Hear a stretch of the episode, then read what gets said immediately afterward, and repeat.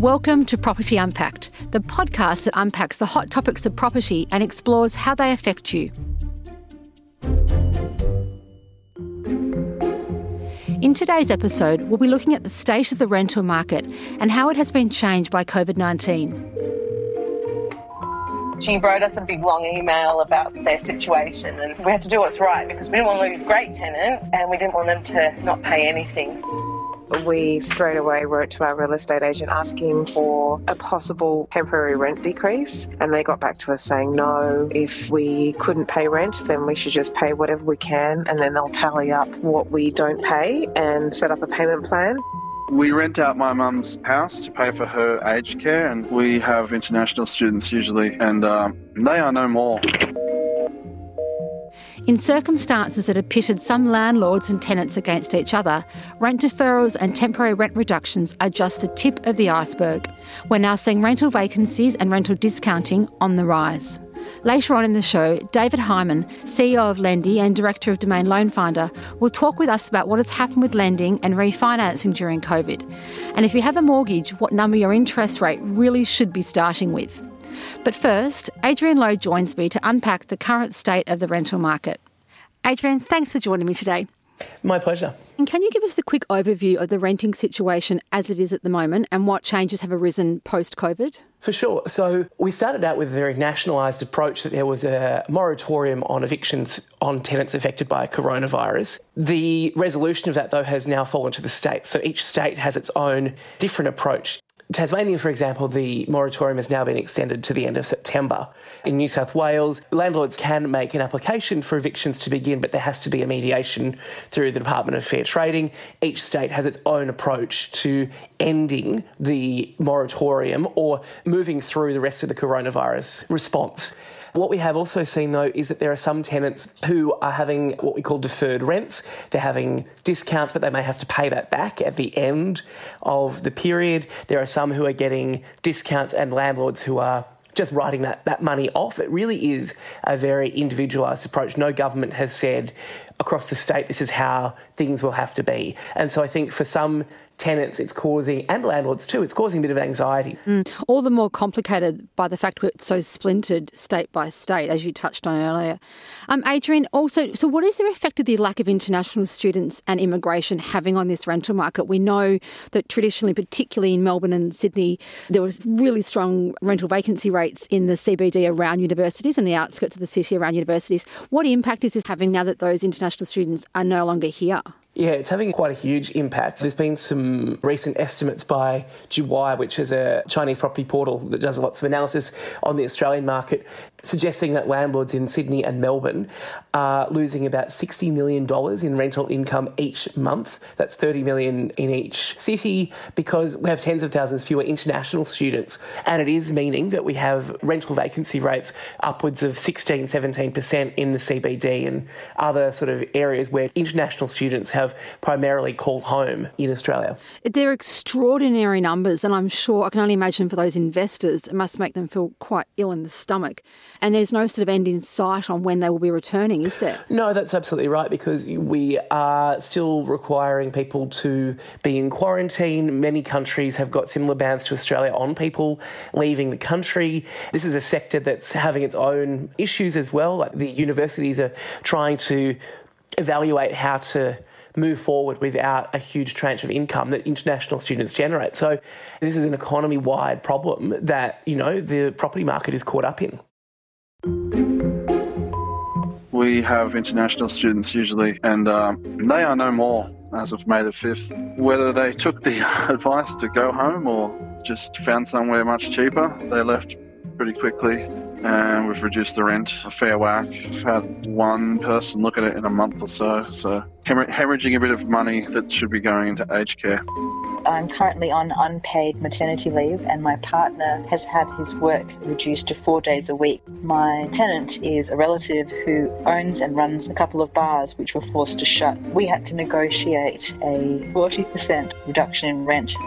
They got back to us saying no, and it was just the push we needed to start looking somewhere else. We ended up finding a place that was thirty dollars cheaper and better for us, so it actually worked out quite well. Now, for those still employed and with relative financial security, what sort of anecdotes are you hearing about what tenants who are shopping around for cheap rent at the moment and negotiating very sort of rigorously with landlords? Have you got any colour that you can that you can share with me? Yeah, so essentially this is a tenants' market, and tenants are definitely taking advantage of that. And, you know, as we have talked about over the years, it's been a really rough trot for tenants over the past few years. So this is possibly one of the few times where, if they can afford rent, and that's a very big if, because so many renters have been caught up in income being affected by this crisis, then it really is an opportunity to possibly get a better situation for themselves. We have seen rental markets with, you know, weekly rent prices that are quite high in Melbourne and Sydney particularly. So what we are seeing is people having a look around and shopping around and trying to get some discounts on their rent, taking advantage of the fact that, you know, landlords would probably rather have someone in their property at a lower price than have no one in there at all for weeks, months on end. Mm. Agents in Sydney are reporting that some people are shopping around for discounted rental properties because they want to try to get a pet. And so it's easier to try and get that pet at the application stage rather than asking the existing landlord if the lease has previously said no pets. There are others. I see.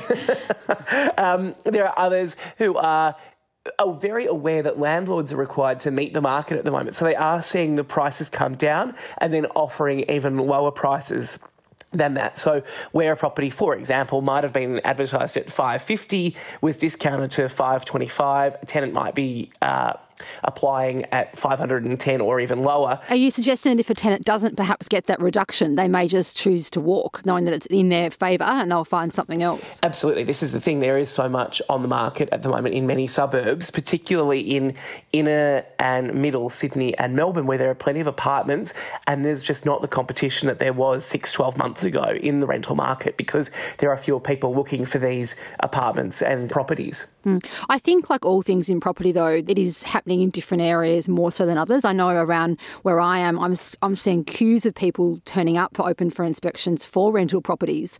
Um, so it's obviously it's obviously quite different in different hotspots. I know, you know, obviously areas around universities are probably less in demand at the moment.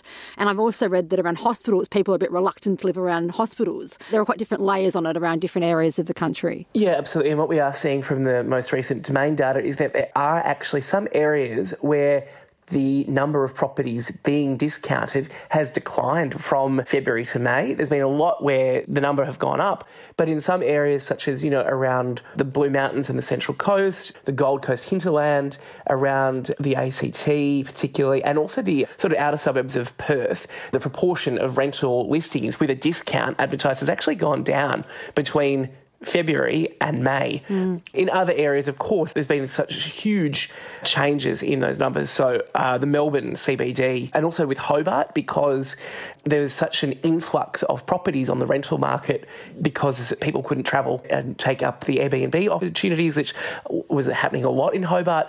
Um, a lot of people are now discounting their properties to try to get someone into them so they don't lose money. Mm. So it sounds like it is good news for some renters. However, it's a very tough time for landlords who are relying on that income. We know for many landlords or investors, that is their primary source of income. And obviously, they'll be feeling the pinch of that, and that medium to long-term rent reduction is going to hurt them. Correct. And in some cases, we have landlords who are elderly and renting out their family home to keep them in aged care, for example, or it's it's doing all sorts of other things. We don't often know as tenants what the rent is going to. Of course, there are some that are, you know, own fifteen properties and, you know, they can probably weather things a little bit better, but there are some small-time landlords who will be hurting out of this. What it is good for, though, for tenants is it does give them an opportunity to shop around, and I think it's important that tenants use these figures as a guide and, you know, the research and the information we do have, but also then to make sure they do their research in the field and see what comparable properties are renting for. And this might be a great opportunity to get a property at a discount, but when the market starts to turn, they may not be able to afford that property again. And I think that's the other issue is that, you know, property, as we've talked about, is cyclical. This is not going to be the situation forever. It's likely to be the situation for some time, but you would expect that things will turn over the coming year or so. Mm. And I think also for those who are saving a little bit in their rent, to try to pocket that money to put towards a deposit, knowing that's the biggest obstacle for first home buyers, is not to go and spend that spend that bit of saving and try to um, put it towards your next future property, hopefully. Yeah, absolutely. And I think, you know, first home buyers have got their own their own problems. Yes, they're back up, but that's a whole other podcast, I feel, Alice. We can talk about, you know, the obstacles for first home buyers. But yes, it's definitely a good time to be looking at making sure that there's some financial security. We are in a recession. We don't know how long this depressed economy is going to last. So it is a good time just to pocket away any extra money that you can. Thanks, Adrian. It's really interesting. I look forward to talking to you soon. Talk to you soon. Thanks, Alice. Since the outbreak of the coronavirus, we've seen the R B A drop the cash rate to a record low, with bank lending rates following suit. David Hyman, C E O of Lendi and Director of Domain Loan Finder, is here today to talk with us about the latest movements in the mortgage space and explain what it means for those looking to borrow or to refinance. David, hello. Thank you for joining me today. Hey, Alice. Thanks for having me on board. So, David, I want to kick off by talking about how are the current mortgage rates looking in a historical context? As a starting point, mortgage rates at the moment are at absolute historic lows. When we saw the coronavirus um, outbreak commence in Australia, there was some relatively quick action by both the Reserve Bank and uh, the banks following that in ultimately releasing what are sort of historic low interest rates. So for context, prior to the outbreak, we saw most of the market around the three percent mark or into the early three percent mark for, say, a variable principal and interest owner-occupier loan. And relatively quickly, sort of in sort of the back end of March, we saw interest rates come down as low as sort of two point oh nine percent for one, two and three year fixed rates, which is just sort of historic lows and, and very, very cheap money.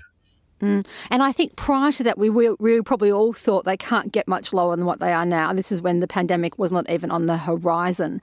So it has been just quite staggering to watch it to where we are now. Is it fair to say that super low rates will now become the new normal for at least the foreseeable future, do you think? I think so. If you think about sort of the underlying things that will drive the interest rates, it's ultimately the cost of that capital, um, which is partly set by the Reserve Bank or the R B A.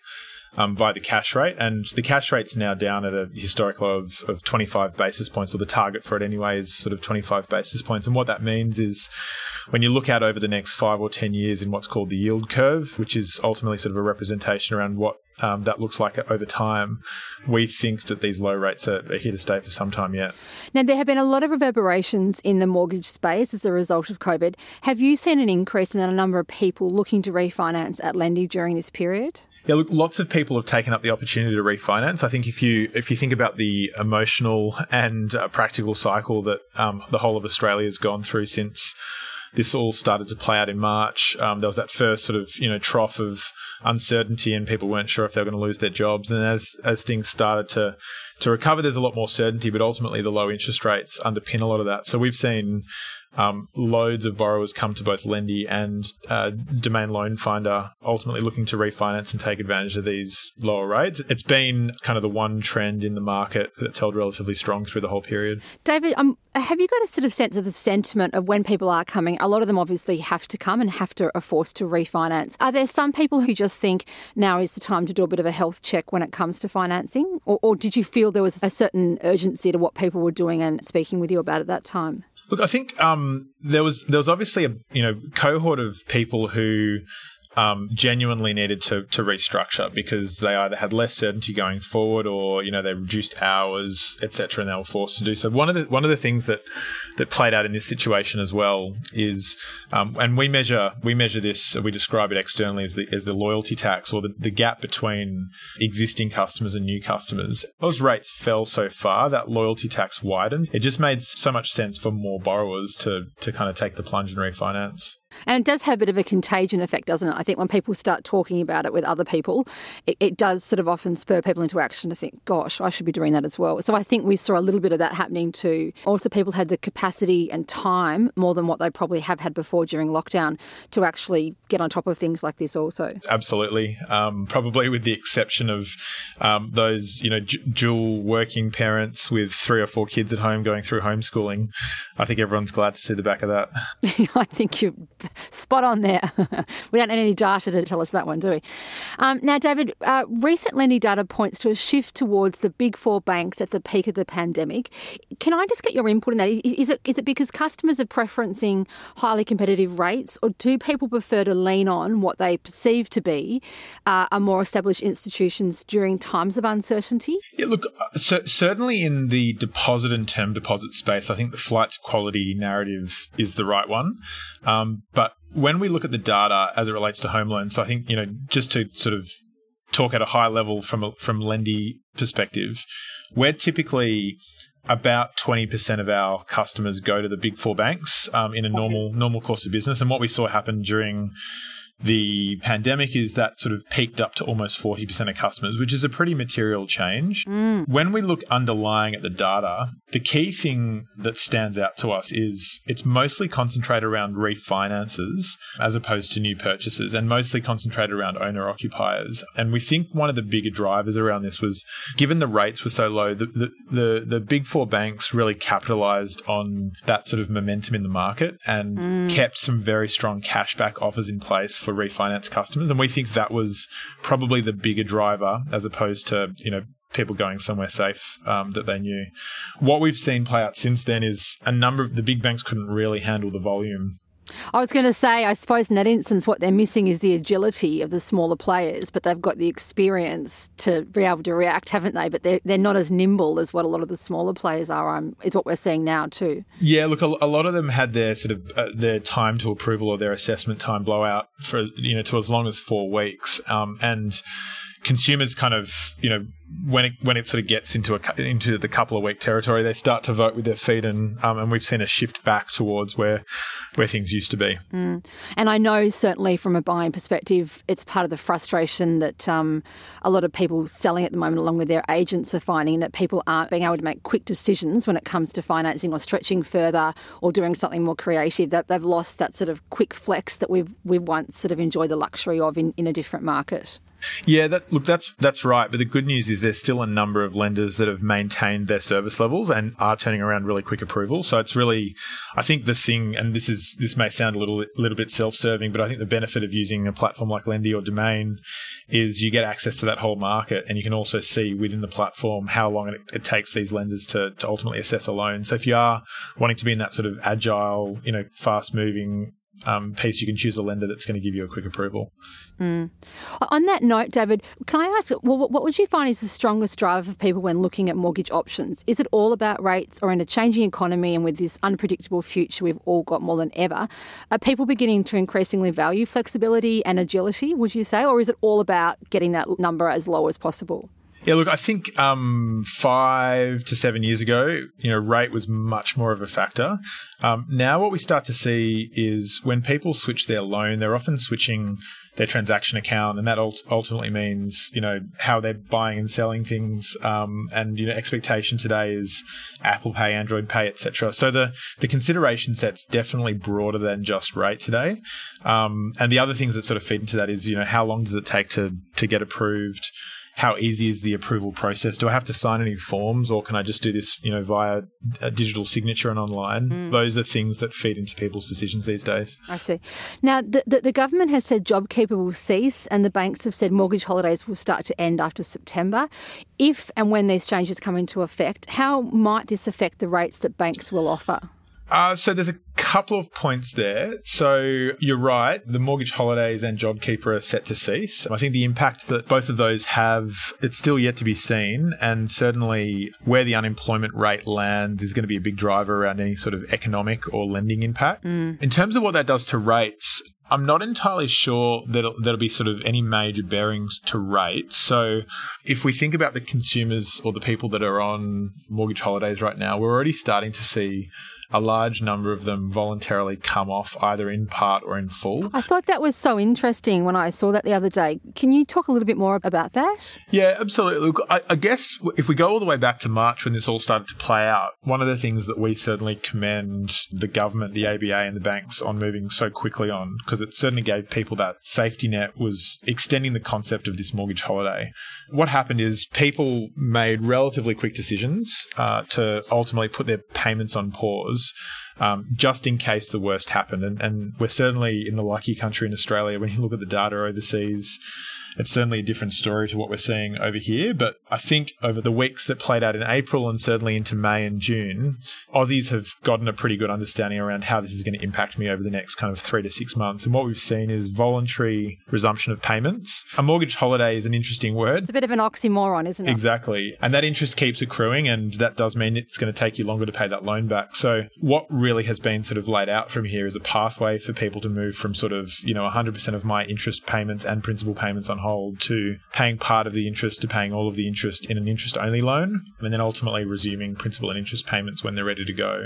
It's different bank to bank, but we've definitely started to see data out there suggesting that there's a strong cohort of consumers, you know, taking these steps proactively. And um, I think the cliff that people are talking about um, is going to be, you know, maybe more more like a sand dune, mm. but we'll, we'll see how that plays out in September. Yeah, I think it's a really positive sign, though, that people are beginning to, you know, reevaluate that, and they're not enjoying the sort of the sun of that holiday too much, and they're actually being really quite responsible.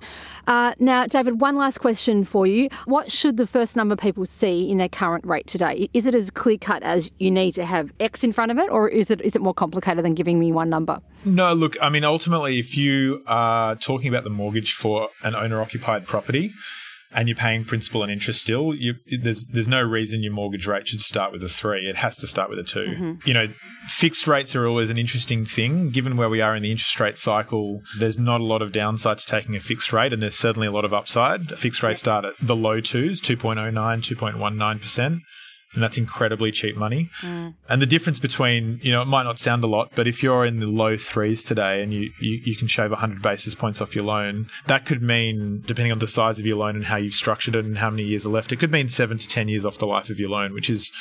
which is a meaningful reduction. Oh, it absolutely is. You sort of pity all those people that, which many did, took fixed rates prior to this, even a couple of years ago, are probably, yeah, not not loving that so much right now, and, and looking forward to that period ending and looking forward to renegotiating it. Yeah, that's right. I mean, look, it's one of those it's one of those things that some people do value certainty over price and cash flow, mm. and people have to make that decision based on their own risk appetite. David, that was really interesting. Thank you for your time today, and um, I'm looking forward to what's going to happen in this space in the coming months. Thank you again. No worries. Thanks for having me. Great to chat. Before I sign off, I wanted to let you know about why we've decided to create this podcast. We know that property can be complex, baffling, and incredibly confusing. And that's why we want to unpack with you issues that matter without all the jargon, so you can really understand how they're going to affect you. If there's a topic you'd like us to cover or a question you want answered, please email us at property unpacked at domain dot com dot a u. Thanks, and talk to you next week. You've been listening to Property Unpacked, a podcast by Domain. If you like what you've heard, hit subscribe and look out for further episodes dropping every Thursday. Property Unpacked is hosted by me, Alice Stoltz. This episode was produced by Alexandra Spangaro, Stephen Cluxton, with production support from Hayley Cools. Artwork by Rabia Ahmed, audience development support from Karina Guy. Our executive producers are Jen Young and Jason Chuck. For more property news, advice and market insights, head to domain dot com dot a u.